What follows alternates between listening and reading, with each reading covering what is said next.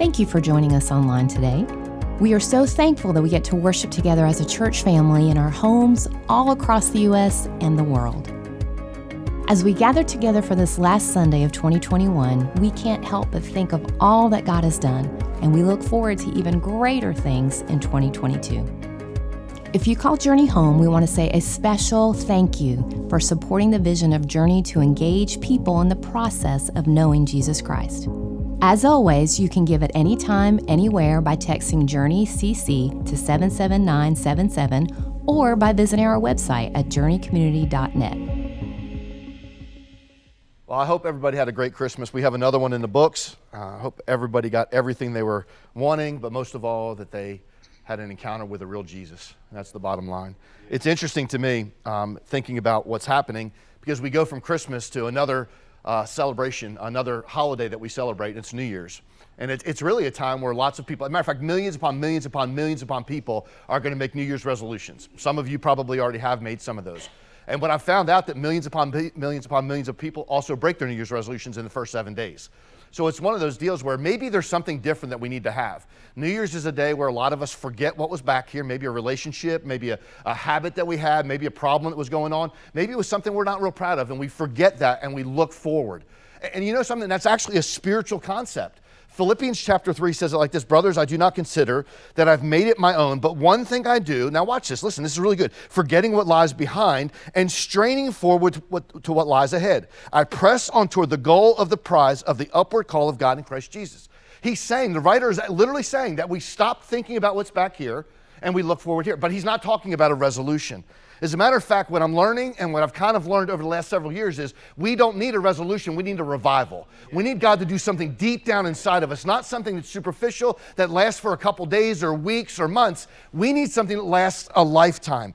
Psalms 119 has been a passage that, honestly, since our 930, uh, that I've been uh, just going over and over again. And I remember a couple months ago we had a creative meeting and we sat, sat and looked at Psalms 119. And Psalms 119 is coming alive to me because it talks about this reviving of our soul, but it gives us some answers and solutions how that happens. And it doesn't happen by a resolution. What happens is us diving into the things of God. As a matter of fact, it says in Psalms 119, 25, I lie in dust. And I wonder how many people in 2020 and 2021 have felt like their life has just been lying in dust. Like COVID, problems, struggles, tensions, death, whatever's happened in our lives. And that's one thing that every one of us have in common. We are really looking forward to moving past 2020 and 2021. And we almost think that by flipping a calendar, like something supernatural is going to happen. And maybe it is. And maybe just that's what God's want to do. So he says, I lie in dust. But now listen to this. He says, Revive me by your word. Yeah. Not, not, not by the things in the world, not, not by the tensions that are out there, not about the government. It's by, by his word that will be revived. And it says in verse 26, I told you my plans and you answered. Now teach me your decrees. Now stop there for a second because verse 26 is really, really important. I love it whenever I have a moment where I tell God my plans. Because you know what he does? He laughs at me he says, Your plans aren't going to work. So David is saying, as the writer of this, I told you my plans and you answered. And we know just as well as he did that God was going to answer differently than his plans. And it says, Now teach me. Now I want to know your decrees. I want to know what you want to say. And then verse 27 says, Help me understand the meaning of your commandments, and I will meditate on your wonderful deeds. Revive. That's an interesting word. In other versions of the Bible, it's quicken, it's give me life. Revive literally means this making alive, keeping alive, and giving more life. That's what we need. We don't need a resolution. We need, we need to be made alive. We need to keep alive, and we need to give, be given more life. It's interesting because that's the, where, the kind of the direction over the next year of our church that regardless of what ministry you're involved in, if you're involved in children's, we're going to be talking about this concept of revive. We're going to talk about it in student ministry. And we, we want a church wide, and we're going to actually have experiences throughout the course of the year that help us with that reviving of our soul. We're going to have special worship nights and special uh, readings that we're doing. And so I'm excited about the direction we're going as a church. But I was thinking about this. Why do we need a reviving? Why do we need it? Verse 37, if you drop down to verse 37 to 119, it literally tells us why we need a reviving. And it says this Turn my eyes from worthless things and give me life through your word. How many worthless things do we, do we kind of put our, our, our life, life stock in? And I was thinking, just two. I have put a lot of stock in the sin of my life, the things that lead me away from God. And when he's saying this, he's saying, Turn my eyes from those worthless things. Things that the world says probably are important or they think are important are not even close to be important in the things of God. So he says, Turn my eyes away from my own sin. And then the other thing is pretty interesting the vanity of this world. Do you know there's things out there that draw our attention? I think about this. I'm a, I'm a, I'm a bass fisherman. I love bass fishing. And everybody that I know has a bass boat has all the shiny things on it and all the gadgets on it. And it's new and it lights up and it shines and there's LEDs because we like shiny things. Uh, uh, as a matter of fact, at Christmas Eve service, I talked about lights. We all are drawn by lights. One of the things that I loved about coming to the South was a thing called Lights of the South. We are drawn. But how about the things in the world that are shiny that lead us away from God? The things that, that, that, are, that are temporal, that don't really bring great things. Charles Spurgeon said it like this We have nothing to do with this vain world. We are not citizens of this land. I'm not a citizen of this land. I have a place called heaven that Jesus has prepared for me to go. So, how do we do this? Life lasting change is not simple as making a resolution. I think we would all agree to that. This is how we need to do it. We need to get tired of the old way. We need to get to a place in our life where we're tired of what you. I, I used to say this all the time sick and tired of being sick and tired because sin will leave us sick and tired. The second thing we need to do is we need to have a new perspective. And that perspective, as we're going to talk about in a second, is it's God's perspective. We need to develop a routine or a repetition in our life. That means we need to get up early, like the psalmist says, early in the morning while I rise up and seek thee. And so, what are we doing repetition wise? Late at night, before we, do we defrag the system and think about the things of God? And then we need to develop an attitude of persistence in our life.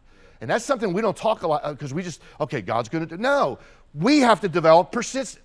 So, um, one of the places that I liked, and I used to take my kids to all the time, was Brewster's. Anybody, you guys been to Brewster's, right? Brewster's my favorite. Well, a couple months ago, I forgot that Brewster's was going out of business.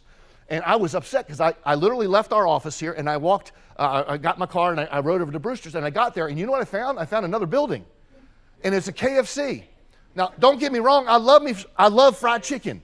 Like fried chicken's good, but but but I wanted Brewster's.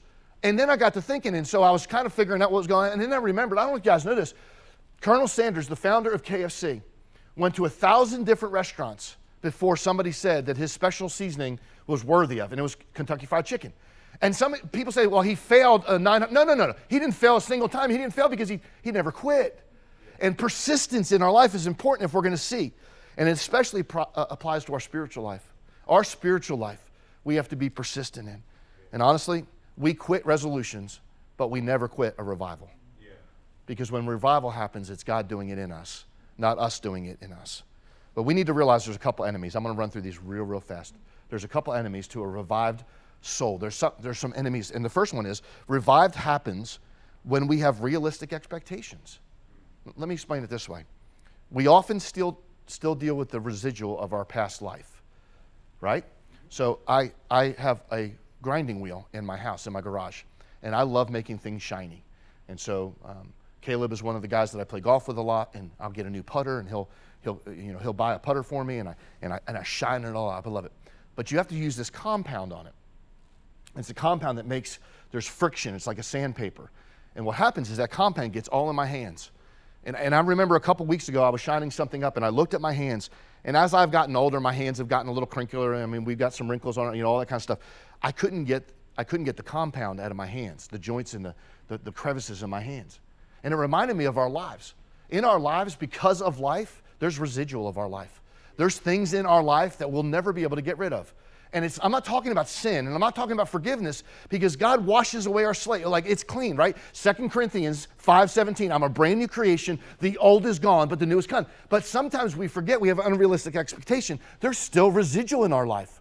There's still some things going on in our lives. This, this, this, like if you rob banks, well, you've never robbed a bank, uh, uh, right? But if you rob banks and then all of a sudden you get caught robbing banks, you would have, even if you were a Jesus lover, you would, there's an expectation that you would be held accountable for your stuff, right? Because there's residual in it. It's like in our lives. We, we yell at our kids, we, we argue with our spouses all the time, and then we ask Jesus to be our Savior. And yes, He's washed away all that stuff, but there's still there's years and years and years of tension, residual in the crevices and the cracks of our life that somehow or another we've got to work through. And the problem is, in our lives, what we do, and this is why we quit, we do it good for a week, or we do it good for two weeks, or three weeks, or four weeks, and we figure, oh, we're, we're and then all of a sudden it pops back up. That residual comes back in. This is not a mysterious phenomenon, it's a spiritual principle. It's, it's actually in the Bible. It's found in Galatians chapter 6, verse 6. Let the one who taught the word share all these good things with the one who teaches. I love the fact that it's taught the word. And verse 7 it says, Do not be deceived. God is not mocked, for whatever one sows, he will also reap. For the one who sows his own flesh will, will from the flesh reap corruption. But the one who sows to the Spirit will from the Spirit reap eternal life. And let us not grow weary in doing, uh, doing good, for in due season we will reap if we do not give up. So then, as we have an opportunity, let us do good to everyone, and especially to those who are in the household of faith. It, it, it, been pastoring for a while, 18 years, been ministry 30 years.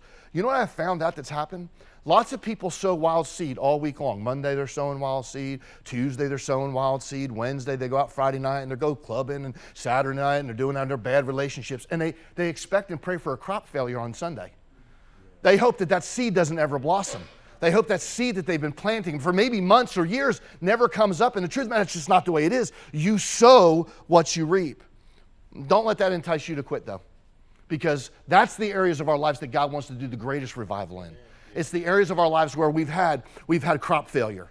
And, and when we understand, because the Bible says through our weaknesses, He's made strong. And that's the areas that He wants to do the greatest work in our life. Here, here's the second thing I want us to get, because it's really important getting into New Year. We can only be revived when we understand the right results are worth the wait. We live in a culture that we have to have them right now. Like we literally pray the prayer and we think God's going to do it. Verse 9 says, And let us not grow weary of doing good, for in due season we will reap if we don't give up. And, and, it's interesting because that actually means your payment will be made in due season. When it's time, God will make your payment. Now, I'm going to ask a question, and, and, and you guys, we all work together. If I said to you today, because there's, some, uh, there's a spiritual principle here, you reap later than you sow, right? You reap later than you sow. Like you plant a seed today, it's not coming up, and it's not being, the harvest isn't coming, and you'll reap more than you sow.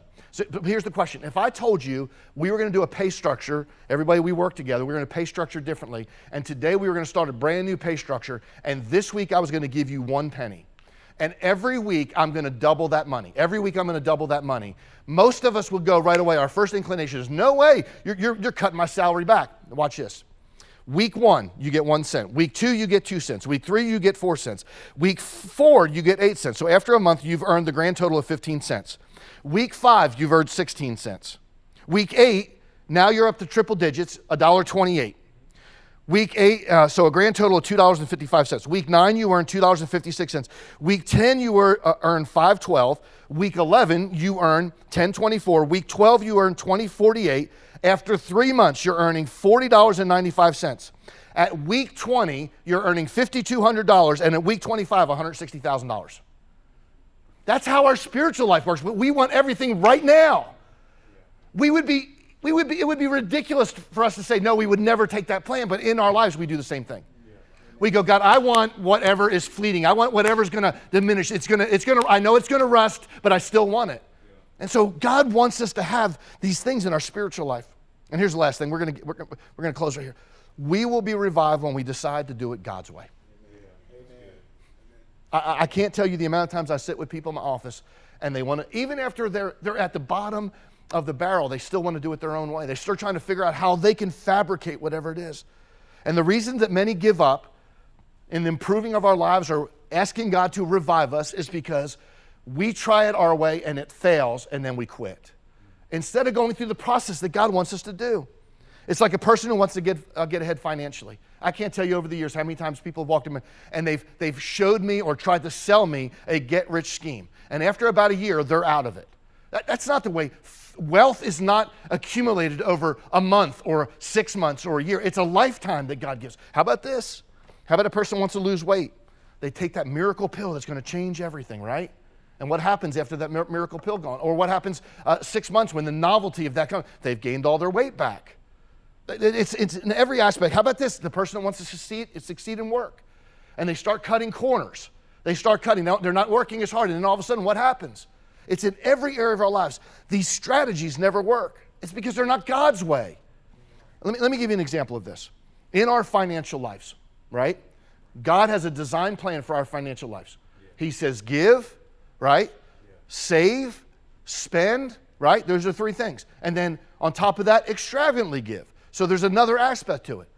I'm looking at a group of people that you would admit to me, right? And hopefully people that are watching online would go, I've watched that plan work out in my life. Uh, and, and I've heard this for years. My brother used to say it to me all the time you can't outgive God. And you know what I've tried to do? Outgive God. And you know what's happened every time? He pours out exceedingly abundantly above all I can ask or imagine. Because it's God's way. When we give God's what's God's, He blesses the rest every time. I, have shared this story a gazillion times. I told my wife one time, Do you know where we could live if we didn't tithe? And she said, Yes, in a cardboard box. Because that's where we would be. Because that's the way God's playing. When we don't do it God's way, and that's every aspect that's in our marriages, we got to do it God's way. There's, there's, there's a way to do it. You honor, the Bible says in Ephesians, you honor, right? Husbands, love your wives. Wives, submit to their husband. It's God's design. And when it's done that way, it's blessed. It's how we raise our kids. It's how we, it's how we do church. It's how we do ministry. And that's when we uh, finally understand and decide to do it God's way. That's when He'll revive our souls. Yeah. Listen to what the last verse says in verse 7. Do not be deceived. God is not mocked. You know what that's saying? It's not saying like, you know, God. It's not saying that.